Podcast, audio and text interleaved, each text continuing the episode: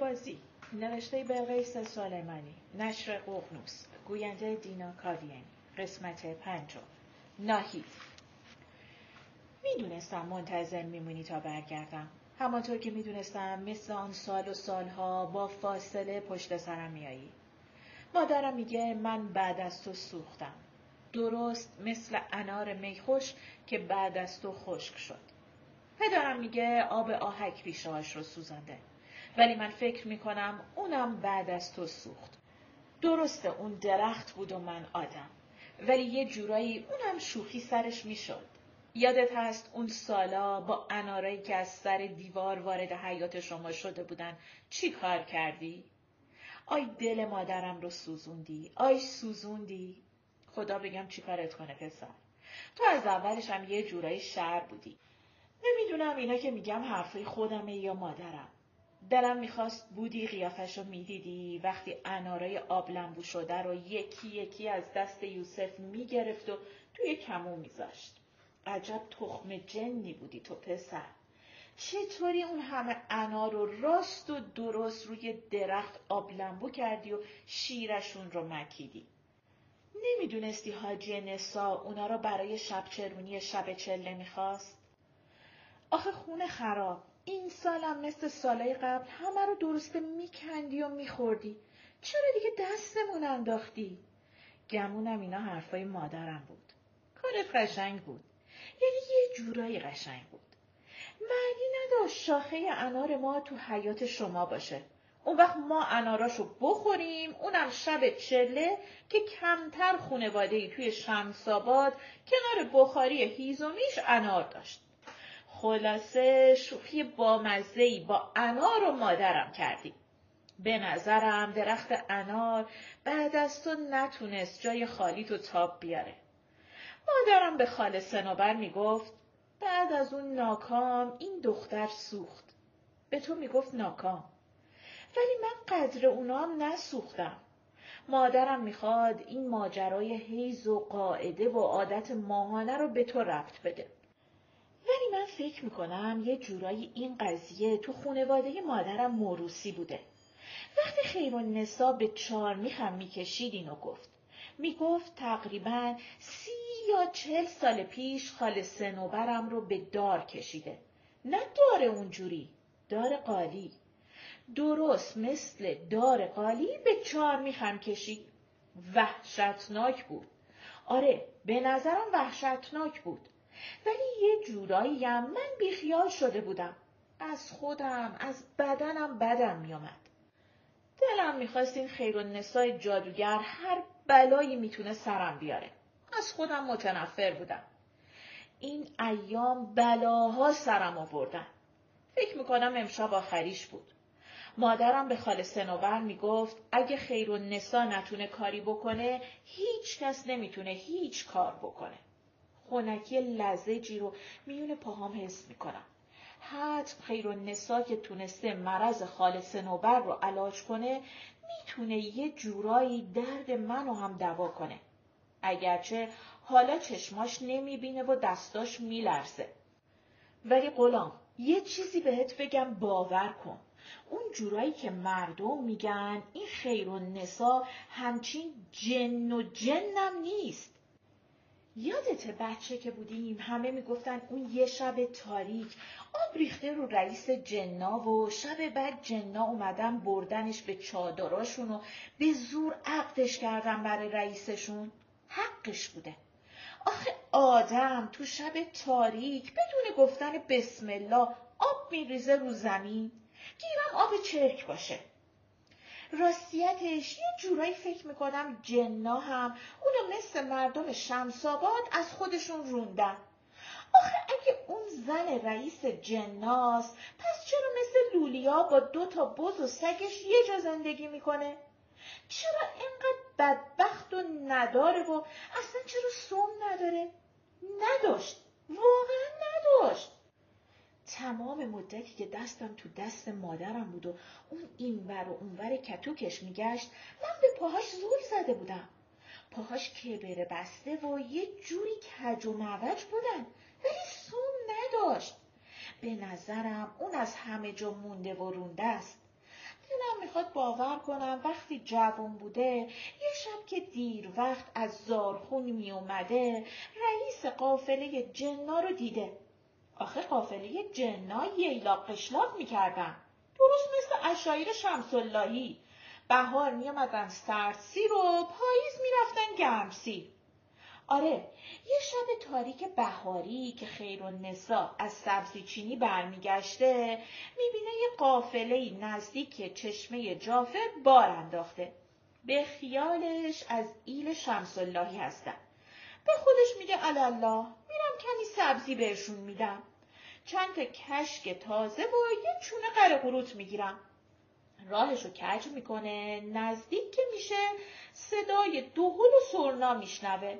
خیال میکنه یا عروسی تو قافله است یا یکی پسر زایده. میگه چه بهتر، امشب بریز به پاش دارم.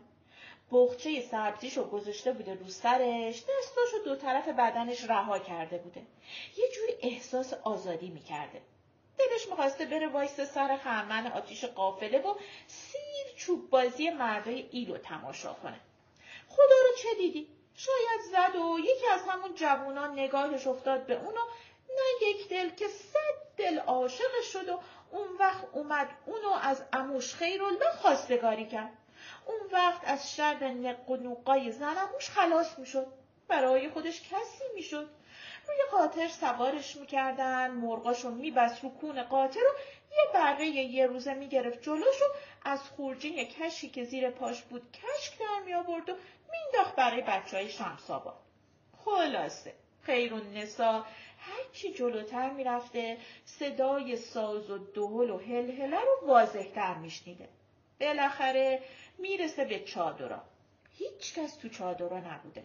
همه دور خرمن آتیش وسط ارز خلقه زده بودن.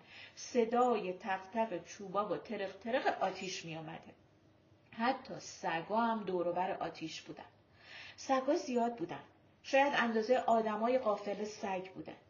خیرالنساء آهسته به طرف آتیش را میفته.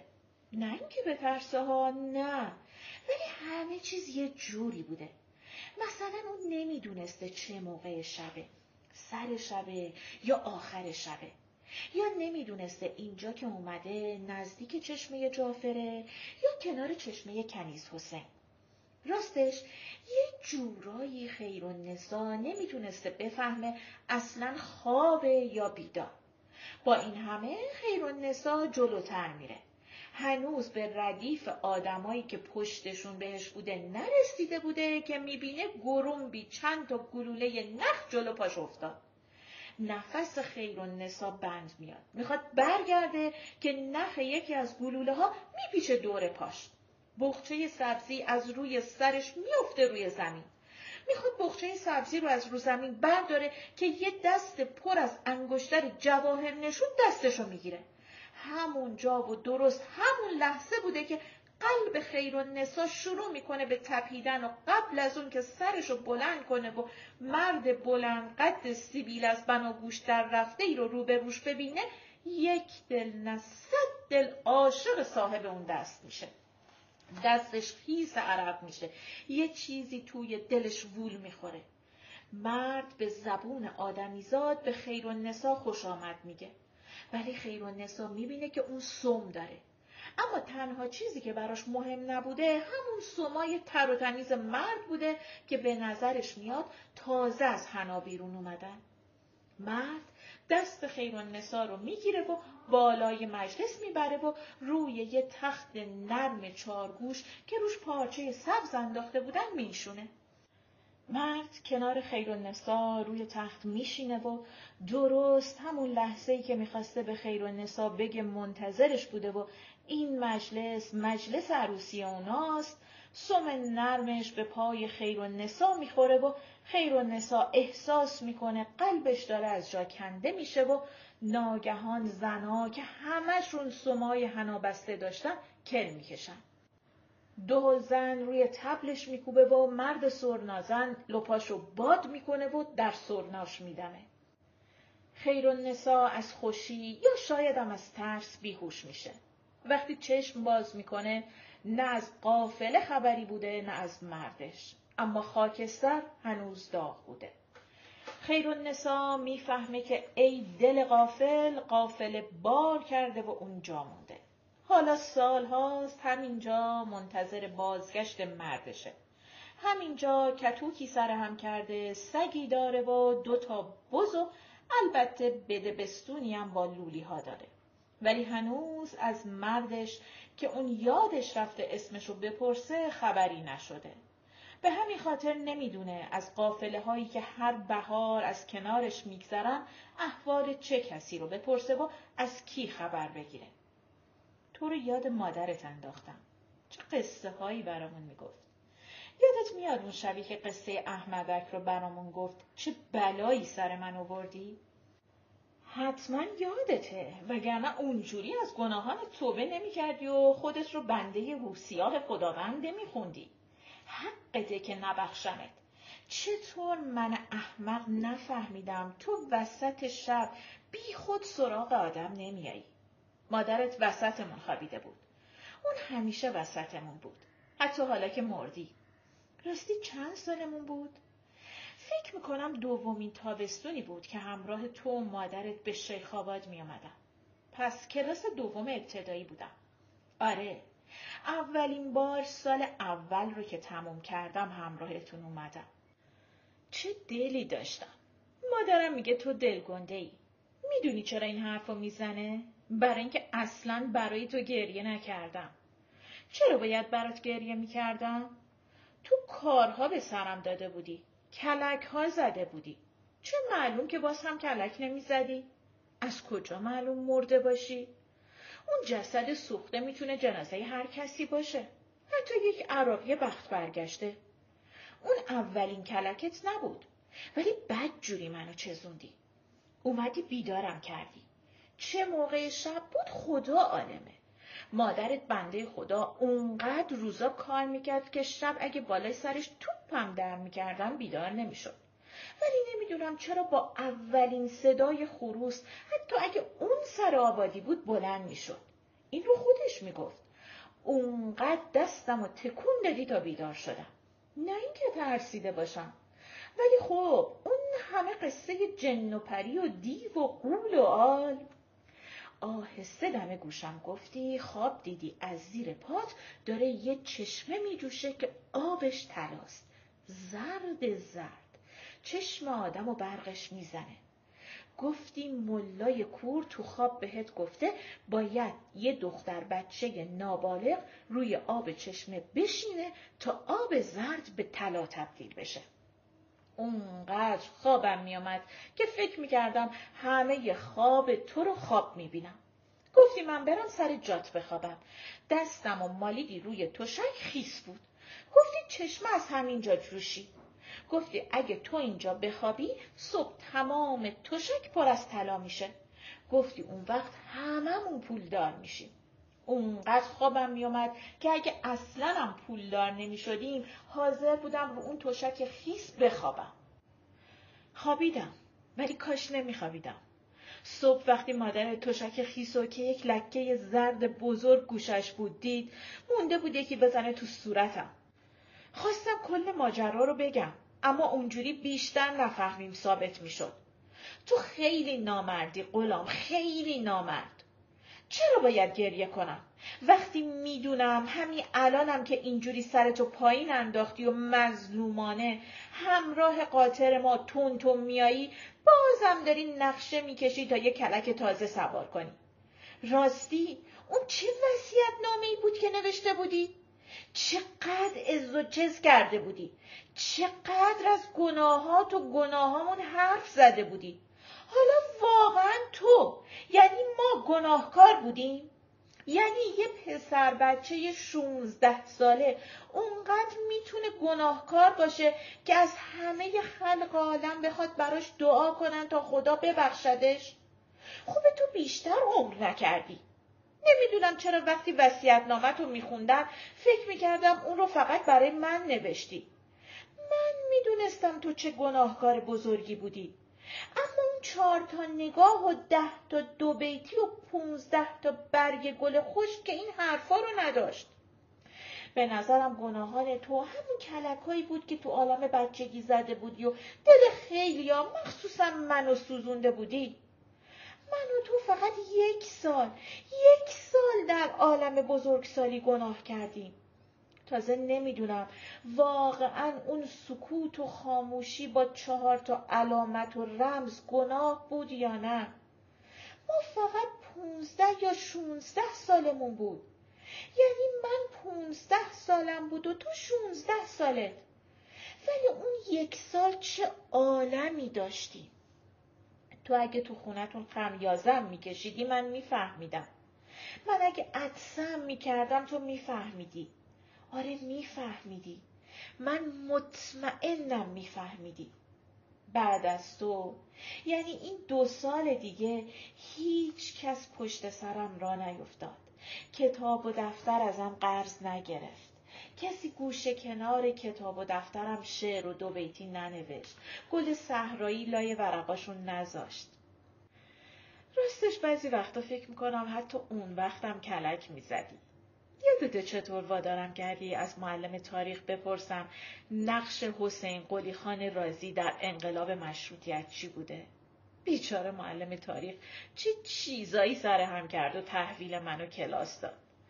اونقدر جدی راجع به نقش بسیار مهم حسین قلی خان رازی در به توپ بستن مجلس حرف زد که فکر کردم نکنه همین حسین قلی خان رازی شیره‌ی خودمون در سوار نظام کاره‌ای بوده. بیچاره حسین قلی چی از دست من و تو که نکشید. اگه یه نفر، فقط یه نفر از مرگ تو خوشحال باشه، همین حسین قلی مافنگیه. یادته چطوری شیرای تریاکش رو با پشکل گوسفند عوض کردیم؟ همچین پشکلا رو ساییده بودی که انگار مادرزاد گوسفندا پشکل مستطیل میرینن. راستی شیره ها رو چی کار کردی؟ نکنه دادیشون به ساوجان و گردو گرفتی؟ حتما همین کارو کردی. وگرنه چطور بود که من تمام مدت می جنبیدم و کمک همه گردو جمع می کردم و اون وقت گردوهای تو دو برابر گردوهای من بود؟ نه اینکه ندونم گردوهای منو کش میری، نه می دونستم. ولی اون سالها واقعا گردوهای تو زیادتر از هر سالی بود. خدا لعنتت کنه غلام، هنوز که هنوزه کارات یادم نمیره. پسر تو چطور تونستی اون کارو بکنی؟ اون جوجه تیغی رو از کجا آورده بودی؟ هنوز که هنوزه هر وقت یادم میاد سر انگشتام میسوزه. دستمو که تو گونی گردو کردم همه انگشتام یه مرتبه آتیش گرفتن. چه سوزی میکردن. میدونستم تا مادرت منو ببره و انگشتامو لته ببنده و با کلی آجیل مشکلگشا گریمو بند بیاره تو گونی گردوها رو عوض میکنی. این که کاری نداشت. کافی بود فقط جوجه تیغی رو از توی گونی من برداری بذاری تو گونی خودت. اون وقت گونی تو مال من میشد، گونی من مال تو. حیا هم نکردی وقتی گفتم گردوام کم شده. گفتی حتما جوجه تیغی خوردتشون. بعد گفتی نگاه کن چه بزرگ شده، آخه جوجه تیغی خودشو باد کرده بود. ورداشتی ورداشتم ورداشتی ورداشتم ورداشتی ورداشتم.